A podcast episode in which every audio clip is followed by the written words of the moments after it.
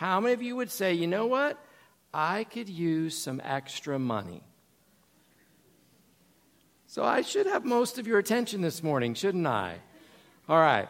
Um, I remember when Mandy and I were first married. Um, I was going to school full time still, um, working part time as a youth pastor. She was working full time as a typist. She would literally sit in a closet. They had put a typewriter in a closet, and she would sit in there and type all day long. She must have really loved me to be willing to do that so that we would have money to buy gas and groceries and pay our rent. And we used an envelope system back then. Um, we would get our paychecks, we'd cash them at the bank, and we had the, all these different envelopes for gas and for groceries, for rent, and all these things we need, and we'd put a little bit of money in each of those envelopes. And um, when the envelope was empty, when we ran out of money, then we were just done until we got paid again. And I remember we would go to the grocery store with a calculator, literally, and we'd go through the store and we'd add up what we were putting in our cart because we didn't want to have that embarrassing experience of getting up to the cash register, having all of our groceries go through, and not having enough cash in the envelope to pay for what we had put in our cart. I remember we'd get to the end of the month and we would go through those envelopes and we'd pull out, you know, the pennies and the change and we would see if there was enough in there to add up to 39 cents so that we could go to Thrifty and share an ice cream cone. Does anybody remember 39 cent ice cream cones at Thrifty? Yeah. Um, that was 30 years ago. Um, the reality today is, you know, we have extra. Now, I, we're not rich, I, we're not wealthy, but and there are some things that you know still cause financial stress. You know, when we think about things like how to pay for health care, and I have two kids that aren't married yet, and weddings are expensive, and there's that whole retirement thing. You know, so some of that stuff, you know, still creates some financial stress. But on a you know week to week, month to month basis, what comes in in our paychecks is more than what we really need to to pay our bills, and you know, uh, we don't take a calculator to the grocery store anymore. And the things that we do kind of stop to ask, wow, can we afford that? Cost a lot more than 39 cents. What about you? Where are you at in relationship to extra money? So just picture that, you know, this, this jar represents, you know, what your needs are. And so maybe you're a person that, you know, when, when you look at what you have, you realize that you know, wow, we've got some, but it, it just doesn't quite take care of what we need. You know, we get to the end of the month and, you know, there's more bills than there is cash. Maybe you're a person that, you know, you've got really just just enough, right? You know, you, it seems like the money runs out right about the end of the month and more money comes in, and so we, we're just making it. But then again, you know, maybe you're a person that, you know, really has extra. You know, the bills are paid and there's, there's more than enough. That, that might be your, your situation. No matter which one of those you are, all of us have three things in common in relationship to our money. First of all, it's real simple. All of us have limited financial resources. Whether you have not enough, whether you actually, doesn't matter. You have limited financial resources. Even someone like Bill Gates or a Mark Zuckerberg who have billions of dollars, there's still a limit to that. There's still things they can't afford. The second thing which is true is that all of us have unlimited financial opportunities, right? Whether you've got a dollar or a hundred dollars or a million dollars, there's an unlimited number of things that you can do with that just to make the point, would any one of you this morning like to volunteer while the rest of us are sitting comfortably here to go to Walmart and make for us a list of all of the things that you can buy at Walmart for a dollar or less? Any volunteers? We'll, we'll see you sometime next year, right? It's a long list. We have unlimited financial opportunities. And we seem to have collectively decided as, a culture, as a culture that we all want more, right? Even if we've got this, that's not enough. We just keep thinking we need more and more and more. And nowhere is that more evident than in the houses that we build to live in. This is an interesting statistic. In 1950, the average American family was 3.58 people. Now, I know there's no such thing as a 0.58 person, right? There's no half people, but it's just math. And so, um, for those 3.58 people, the average home built in 1950 in America had 983 square feet. That's how big it was. By 2010, 60 years later, the average American family has shrunk from basically three and a half people to three people. Yet the average American house built has grown to 2,400 square feet. And by the way, in the last five years, that average has gone up another 200 square feet. It's now 2,600 square feet. It's the average size of an American home, even though our families are smaller. We're obviously not running out of room for people. We're running out of room for stuff. And I'm really not trying to make any of you feel bad. If you come to my house and you ask me to open my garage, it's unfortunately going to look a lot like that. It's a total disaster. Okay? Now, this never ending pursuit of more causes us to make some financial mistakes, some really common financial mistakes. The first of them is simply the fact that we live a consumptive lifestyle. We just spend and spend and spend. Again, Americans, the, uh, the average American under the age of 45, so, you know, not, not 25, not 35, 45, the average American under that age has a net worth of less than $35,000. Now, for those of you might know, what's net worth? That's just imagine if you took everything that you owned and you sold it, got as much cash as you could, added that to whatever you have in the bank, and you figured out how much would that be? How much cash could you put your hands on? The average American under the age of 45 can't put their hands on $35,000. That means that they've been working for 20, maybe 25 years, yet haven't managed to save one year's salary. Why? Because we just live a consumptive lifestyle. And the second mistake is we spend without a plan. A poll from Gallup shows that only one out of three Americans has any kind of a financial plan a plan for how they'll spend their money every month, a plan for how they'll save and invest for retirement. That means two out of three people have no plan at all for their money. Okay? When they ask those two out of three people, why? Why don't you make a plan for what you're going to do with your money? Do you ever wonder what the answer was? Well, we're just going to spend it all anyway. Why make a plan? That's our plan, is to just spend it. On the third mistake, cars. Buying and selling of cars is the third most common mistake that people make. The cheapest car, the least expensive car you will ever own is the car that you are driving right now. Now, some of you are saying, but you don't know my car. It's an old clunker. It's falling apart. I have to take it into the shop. A cheap new car these days. You know, you go in and you buy an inexpensive new car. The payments on it, the insurance, can be at least $500 a month. You go buy a nice car, they might be $1,000 a month to drive that car. What are the odds that the car you're driving right now will need more than $500 a month or $6,000 in repairs over the next year and will need that every year for the next five years. Cheapest car you'll ever drive is the one you have right now.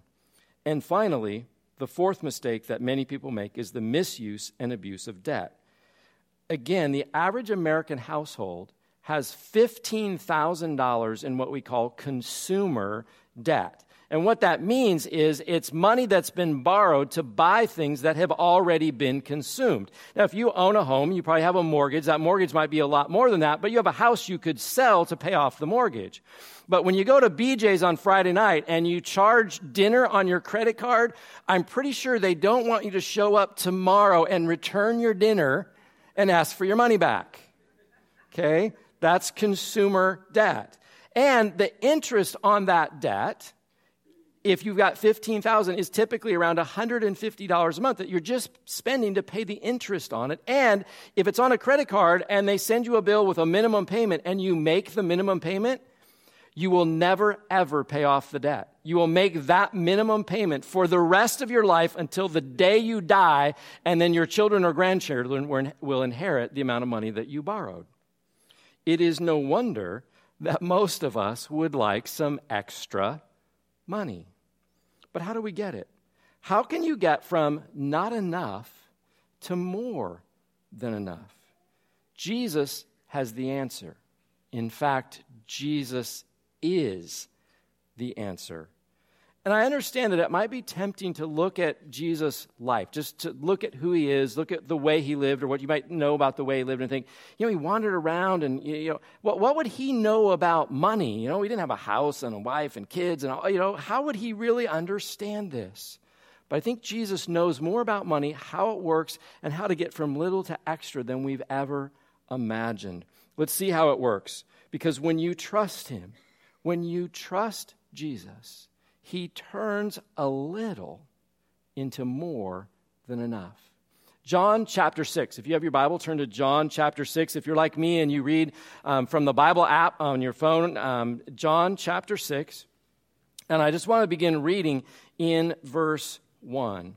It says, Sometime after this, Jesus crossed to the far shore of the Sea of Galilee, that's the Sea of Tiberias, and a great crowd of people followed him because they saw the signs he had performed by healing the sick. Then Jesus went up on a mountainside and sat down with his disciples. The Jewish Passover festival was near. When Jesus looked up and saw a great crowd coming towards him, he said to Philip, I just imagine, you know, Philip standing here next to me, leans over to Philip and he says, Where shall we buy bread for all of these people to eat?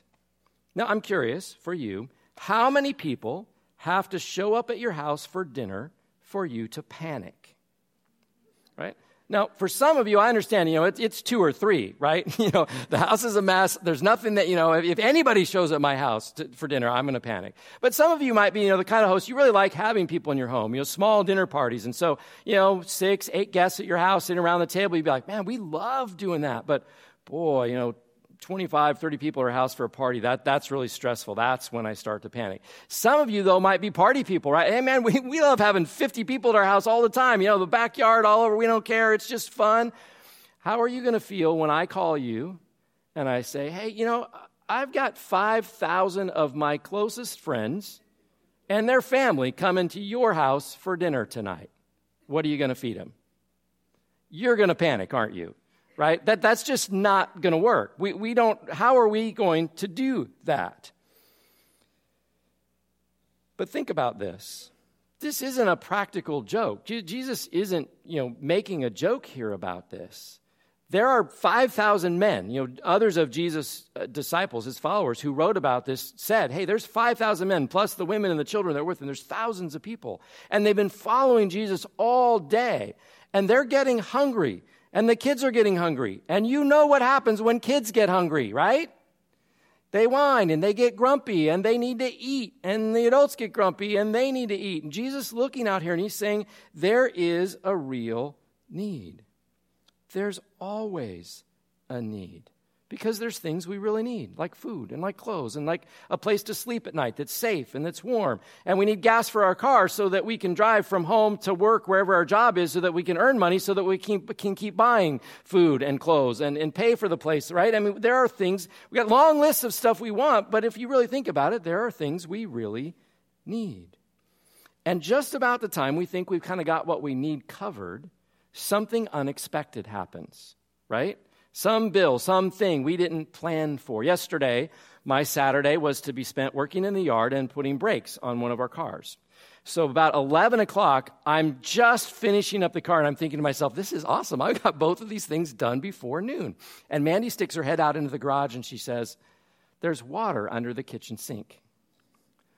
Oh, so I go climb under there with a flashlight. Sure enough, our garbage disposal is leaking. So I also put in a garbage disposal yesterday. And by the way, those things aren't cheap, right? That's the kind of thing that happens, right? These unexpected things. But that's actually inexpensive compared to what a car repair will be, or if you've got a medical bill that might be tens or even hundreds of thousands of dollars.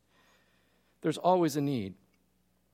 And we can sometimes panic because the available resources, what we have, doesn't look like it's enough. Listen in verse 6. He, Jesus speaking again, asked this only to test Philip, for he already had in mind what he was going to do. But Philip answered him, It would take more than a half a year's wages to buy enough bread for each one to have a bite.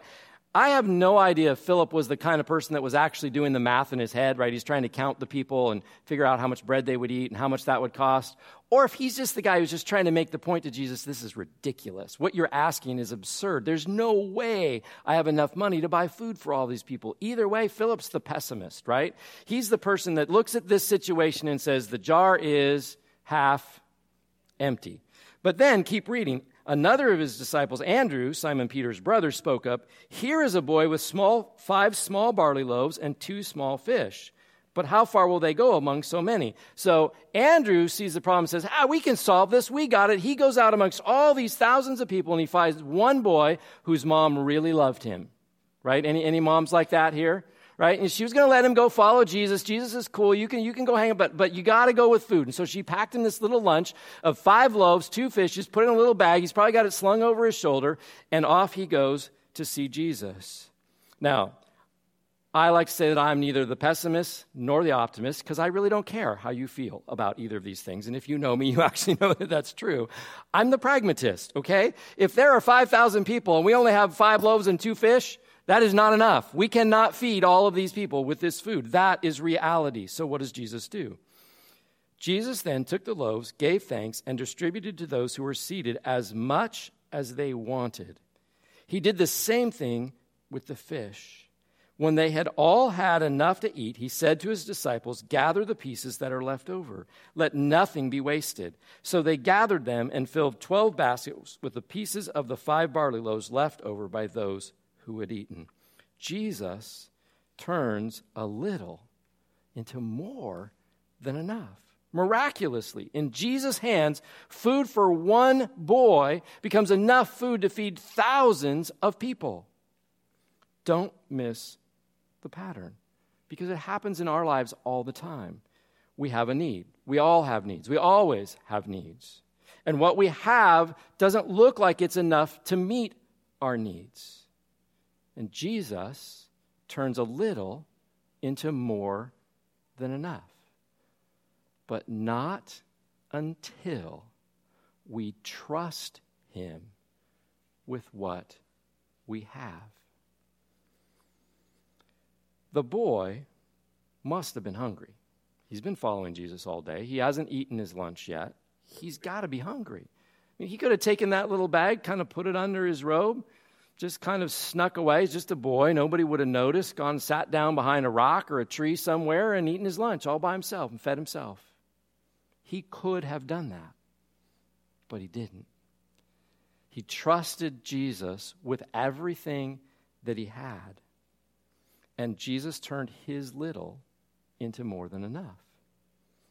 No one went hungry. No one. Remember, they gathered up extra food after everyone had eaten all that they wanted. That little boy that gave up his lunch probably ate the best bread and the best fish that he'd ever tasted in his life, and as much of it as he could eat until he was so full he couldn't eat anymore. And there was still left over. Jesus took his, what he gave up in faith and made it enough for everyone and took care of his needs too. So, what does that look like for you and I? What does that look like, that pattern look like in our lives today? So, let's go back to these jars. Maybe you're thinking about this this morning, you're sitting there, you're saying, I, I don't have enough. Like, I'm, I'm every week or month running out of money before the bills get paid. Or maybe you're going, you know what? It seems like we always have just enough, right? There's, you know, I, I, sit down and I pay the bills and the bank account's empty, but it's payday. And so then the next thing comes in and we just barely make it every month. Here's my challenge to you set some aside, set some aside, and trust Jesus to make the rest more than enough. Okay, literally, this is what I want you to do. When you leave today, I want you to go home and I want you to take some, probably not pennies, find some bills somewhere, whatever you have, and I want you to put them in an envelope. Don't really even care how much. Just take a little, put it in an envelope, close it up, and I want you to write on the front of it this I am trusting Jesus to make the rest more than enough. And then you take this envelope and you just put it somewhere. Just leave it there. Now, I can tell you that a couple things are going to happen. One, while this envelope is sitting over there somewhere, wherever you put it, you over out here are going to see something that you want. You know, maybe it's those new Jordans. Maybe it's the dress in the window. Maybe it's your friends are, you know, going out for an evening and you want to go with them and, you know, have dinner and drinks and, you know, pay for that. And you're going to know that this money's here and you're going to be tempted to go take this envelope and to open it up and to get that thing that you want. If you do, when you get to the end of the month and you run out, it's your problem, not Jesus. Okay, one of my gifts is directness, not compassion. It's your problem, okay? You cannot take the money that you put in this envelope and go spend it on something that you want. Okay, because then I just guarantee that, that you won't have enough. And part of trusting Jesus with a little is understanding that we've got to take ownership of what it is that we're spending that little on. But the second thing I can say is going to happen almost without any doubt and with much certainty is that somewhere over the course of the next weeks or months, you will come across something that you need. Not something that you want, something that you need. And you will think to yourself, wow, I, I really need that. And I know that I put this little aside and I could take it and I could go take care of that thing that I need. Don't. First, pray. Remember what it says on the front of the envelope? It says, I'm trusting Jesus to turn the rest into enough. Let that remind you to pray and to ask Jesus to provide for whatever it is that you need. Now, I am not telling you that when it has literally all run out and your kids are hungry or you don't have gas to get to work so that you won't be able to earn any more money, you know, to, to be able to continue to get paid, then, then open it. When it's really that desperate, I'll give you permission to open it. But until then, I want you to trust Jesus to make it enough. Third thing, when it turns out that Jesus can turn a little into more than enough, I want you to take what is in this envelope and give it away. Now, I don't care where you give it. If you want to bring it here and you want to just, as it is, take that envelope and put it in our offering basket as it goes by, you're more than welcome to do that. We'll accept that. But I want to be really clear to you. I'm not asking you to do this so that Adventure as a church will have extra money. This is not about getting the church extra. This is about getting you extra. And so I really don't care where you give it. Maybe you know someone in your life that you're looking at them and saying, you know what, they don't have enough either. And so I'm going to take this little bit that I set aside and I'm going to give it to them and I'm going to tell them, God made my little more than enough, maybe He will use what's in this envelope to help you make your little more than enough. All I'm asking is that you give it away. Two more things. One, when that happens, please, please don't forget to thank Jesus for making your little more than enough. And second, I want to find out about this. Just tell me. I, my email address is cwhitney at adventurenatomas.com. Just write a little story and send me an email. If you see me on a Sunday morning, just grab me and say, hi, this is what happened, and, and tell me a story. I would love to hear that story. Now, what if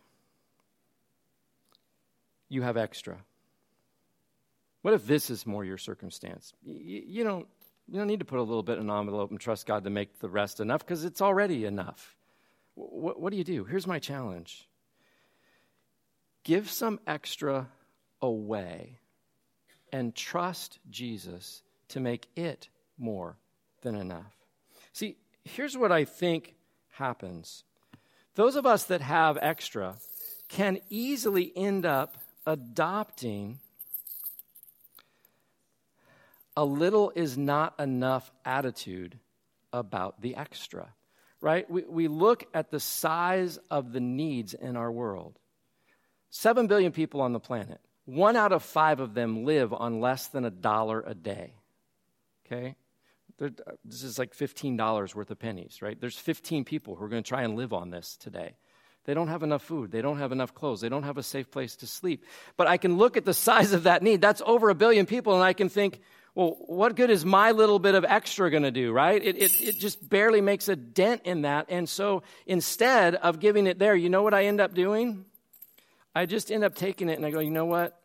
I'll just add it to the little extra I already have and get myself something else that I want. If you've got extra, I don't care if it's $10 extra, I don't care if it's 10,000 extra, I don't care if you happen to have a million extra. Here's my challenge to you look around and ask yourself this question What need seems bigger than my extra? Most of you know that I part of what I do is help church planters, help young pastors start new churches. I was in Ohio all week this week with a bunch of young couples that made me feel very old as these 25 year olds are getting ready to go out and start new churches. And I remember that that's what I did very many years ago. And one couple that I was working with this week have really feel that God's calling them, leading them to go to a city where there are very few churches and almost nobody goes to church. And it's one of the most expensive cities in the country to live in. And as we were leaving on Thursday and I was saying goodbye and getting ready to drive off to the airport, they, they asked me, said, You know, we, I, we know we've got to go home and start telling people about how much this is going to cost. And we've listened to some of what you said, and we want to make sure that, that the number we're telling people at least makes sense. And, and he said, you know, I'm pretty sure you're telling us we've got to go look for a million dollars. And I looked him straight in the eye and he said, Based on the vision you've told me that God's given you, you're right. It's at least that much. That'll make three new churches that I have a part of right now that all have costs in excess of a million dollars because of the cost of living in the cities where these churches are being started. Now, the, the, the compassionate part of me looks at that and says, I would love to write you a check for that million dollars. But you know what? If I cash it all out, I can't do that. I don't have those resources. So, what do I do? I have to trust that the little bit of extra that I have, if I will put it in God's hands, that He knows how to make it enough for what it is that He wants to accomplish. Now, for you, it doesn't have to be church planting. Maybe what you care about is children who don't have enough to eat. Maybe what you care about is homeless men who are living on the streets. Maybe what you care about is young women who are being sex trafficked. Maybe what you care about is people have no one to tell them about Jesus. You decide what it is that you care about that seems bigger than you and you take some of the extra and you say, God, I'm going to give this to you, and I'm going to trust that you will make it enough to accomplish your purpose. Now, I'm pretty sure that someone out there is doing the math. And right now, you're saying to yourself, now, wait a minute. You said at the beginning that we were going to talk about getting to extra money, and you're telling us to give money away. That doesn't work, right? Two and two is four. It's not five, six, or seven. How is this supposed to work? First of all, I am not really telling you to just give money away. The most important thing that I want you to hear is that Jesus wants you to trust Him with your money. Not just a little bit of it, all of it. Just like that boy who was willing to give up his entire lunch so that Jesus could use it to feed thousands of people. Listen to what Jesus says to his disciples in John chapter 14. He says, don't let your hearts be troubled. Trust in God. Trust also in me. There is, hear these words, more than enough room in my Father's home. What is extra? More than enough. Jesus is saying there is extra room in my Father's house. If this were not so, I would have told you that I'm going to prepare a place for you. When everything is ready, I will come and get you so that you will always be with me where I am ultimately, Jesus is offering you something that is far more than money, far more value than money. He's saying, You can be with me and live in my Father's house forever. And if we're going to trust Him for that, believe that that is what He is going to give us, why in the world wouldn't we trust Him with the little bit that He's given us right now? But secondly, I'm suggesting that when you put Jesus plans first. Put what Jesus wants first. He takes care of your needs also, right? Just like the boy. He said, Hey, Jesus needs this lunch, so I'm going to give it to Jesus. Yet, in the end, he ate as much or more food than he would have had if he just kept it for himself. Jesus said, Seek first God's kingdom and God's righteousness, and all these things will be given to you as well. No matter how much you have right now, whether it's not enough, whether it's just enough, whether it's more than enough. Trust Jesus with a little, and he'll turn it into more than enough. And one final thought we exist as a church to bring Jesus' hope to an imperfect world. If ever there was a week to remind us that we live in an imperfect world, this is it. Thursday morning, I was reading a headline and then reading through the article because a few years ago I helped a young couple start a church in Indianapolis.